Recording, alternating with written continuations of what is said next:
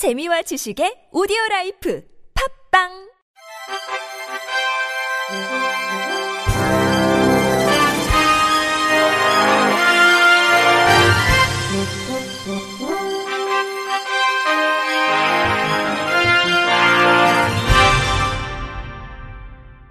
청취자 여러분 안녕하십니까? 1월 18일 화요일 KBIC 뉴스입니다. 대선을 앞두고 당사자 중심의 감각 장애계가 요구한 공약이 주요 정당들로부터 별다른 반응이 없자 감각 장애인 선거 공약 연대가 어제 이룸센터에서 중간 보고를 갖고 대선 후보들의 공약 수용을 다시금 촉구했습니다. 연대는 지난해 11월 24일 20대 대통령 선거를 앞두고 시각, 청각, 시청각 장애인 등의 정책 개선을 위해 조직돼 지난달부터 최근까지 정의당, 국민의힘, 더불어민주당, 진보당, 민주당, 국민의당 등을 찾아 공약을 설명했지만 실질적인 정책 반영에 대해서는 물음표인 현실이라고 설명했습니다. 청각장애인 이호구 씨는 대통령 선거가 두 달도 채 남지 않았고 후보마다 공약을 내놓고 있지만 장애인 권리보장법 제정이나 이동권 등 주요 이슈에 묻혀 감각장애인의 공약은 잘 보이지 않는다면서 의견 수렴도 전국 단위의 장애인 단체에 국한하는 등 현장의 목소리도 잘 반영되지 않고 있다고 지적했습니다. 시청각 장애인 현금숙 씨는 대한민국 국민이었지만 국민으로 권리를 누리지 못했던 시청각 장애인에 대한 공약은 후보들이 반드시 수용해야 한다면서 인간이라면 당연히 누려야 할 기본권들이다. 후보들은 소외된 우리의 외침을 들어야 한다고 공약 반영을 다시금 촉구했습니다. 김철원 활동가는 정당 분위기를 보면 소수 정당에서는 적극적인 반면 더불어민주당이나 국민의힘에서는 유보적인 입장이다. 앞으로 연대 활동이 어떻게 될지는 모르지만 2월 중제 면담 내지는 제 요구를 해보겠다고 말했습니다. 국립장애인도서관이 국내에 거주하는 시각장애인의 영어권 자료 이용을 지원하고자 북쉐어 온라인 도서관 회원을 다음 달 15일까지 선착순 100명을 모집합니다. 북쉐어는 일반 인쇄물을 읽을 수 없는 시각장애인들을 위해 미국 비영리 단체 베네테크가 운영하는 온라인 도서관입니다. 인문 사회과학, 자연과학 등 모든 주제에 걸쳐 영어권 온라인 대체 자료를 제공하며 107만여 종의 콘텐츠를 이용할 수 있습니다.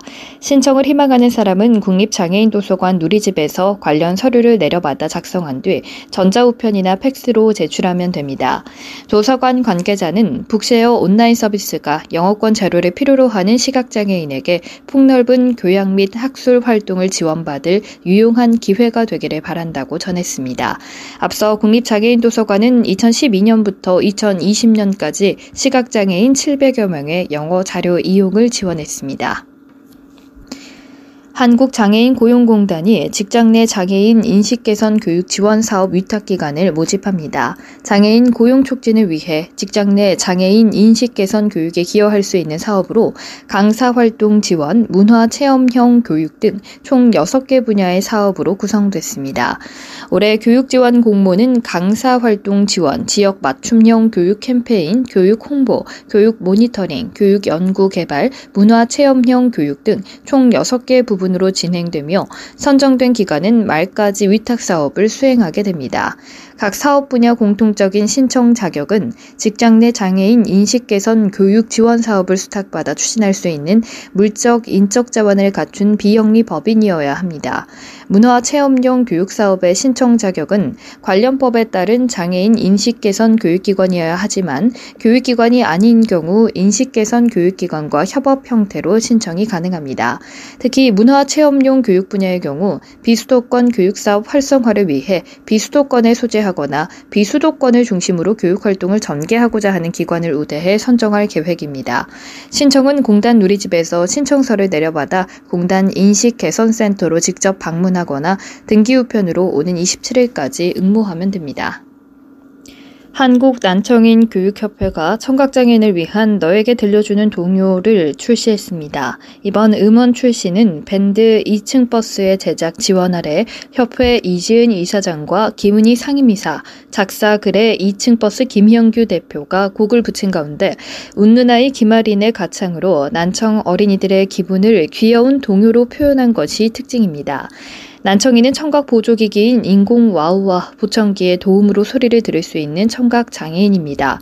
밴드 2층 버스 김형규 대표는 세상 모든 아이들이 이 아름다운 소리와 음악을 들을 수 있는 날까지 이런 행복한 행보를 이어나가고 싶다고 전했습니다. 한난협 이지은 이사장은 많은 사람들에게 이 동요가 불려지고 알려져서 인공 와우와 보청기를 착용하고 있는 친구들이 더 이상 기기로 인해 생기는 오해들 그리고 기기 를 바라보는 이상한 시선에서 벗어나 자유롭게 날개를 달고 비장의 친구들과 함께 이 사회의 한 구성원으로 당당하게 성장하길 바란다고 말했습니다. 너에게 들려주는 동요 들려는 각종 음원 사이트에서 확인 가능하고 추후 난청인이 참여하는 뮤직비디오도 제작될 예정입니다. 로이 사랑 나눔회가 장애수기 공모전을 개최합니다. 이번 공모전은 장애인이나 그 가족, 친구, 지인이라면 누구나 참여 가능하며 장애인에게는 격려가 되고 비장애인에게는 장애 인식 개선이 되는 글을 공모하고자 기획됐습니다. 형식은 자유며 A4 3매 이상이면 오는 3월 18일까지 지원 가능합니다. 시상을 통해 대상 1명 70만원, 우수상 1명 50만원, 장려상 2명 각각 20만원이 상금으로 지급됩니다. 결과는 오는 3월 24일 로이사랑 나눔회 누리집을 통해 발표할 예정입니다. 미랄복지재단이 어제 척수장애인 이원준 씨와 시각장애인 안승준 씨를 장애인 권익 옹호 홍보대사로 위촉했습니다. 이들은 미랄복지재단 유튜브 채널 RTV의 장애인 토크쇼 썰준 코너를 통해 활약 중인 유튜버로 사지마비 장애인의 패러글라이딩 도전, 시각장애인 척수장애인의 우중 캠핑 등 다양한 콘텐츠를 제작했습니다. 이원준 씨는 썰준을 보면 저희의 장애를 농담거리로 삼는 대화들이 많은데 이것이 어색하지 않은 사회가 되기를 꿈꾼다며 장애에 대해 자유롭게 말하고 나아가 농담도 할 수 있는 것이 장애인을 진정으로 가깝게 여기는 사회라는 뜻이기 때문이라고 말했습니다. 안승준 씨는 다른 장애인보다 발언의 기회가 많은 사람으로서의 책임감을 갖고 활동하겠다면서 제 뒤에 오는 장애인들은 적어도 저보다는 덜 불편한 세상에 살았으면 하는 것이 제 역할이자 꿈이라고 말했습니다. 미랄복지재단 정형석 상임 대표는 많은 미디어에서 장애인은 열악하고 불우한 환경에 머무르거나 혹은 어려움을 극복한 인간 승리의 이야기만을 다루었다. 비장애인과 다르지 않은 장애인의 일상을 전하며 우리 사회에 장애인에 대한 인식을 변화시키는 이원준, 안승준 씨를 위촉하게 돼 영광이며 앞으로도 장애인과 비장애인이 더불어 살아가는 세상을 만드는데 앞장서 달라고 전했습니다. 끝으로 날씨입니다. 내일은 전국이 대체로 흐린 날씨를 보이겠습니다. 내일 아침 최저 기온은 영하 12도에서 영하 2도, 낮 최고 기온은 영하 3도에서 영상 8도의 기온을 나타내겠습니다. 이상으로 1월 18일 화요일 KBIC 뉴스를 마칩니다. 지금까지 제작의 이창훈, 진행의 박은혜였습니다. 고맙습니다. KBIC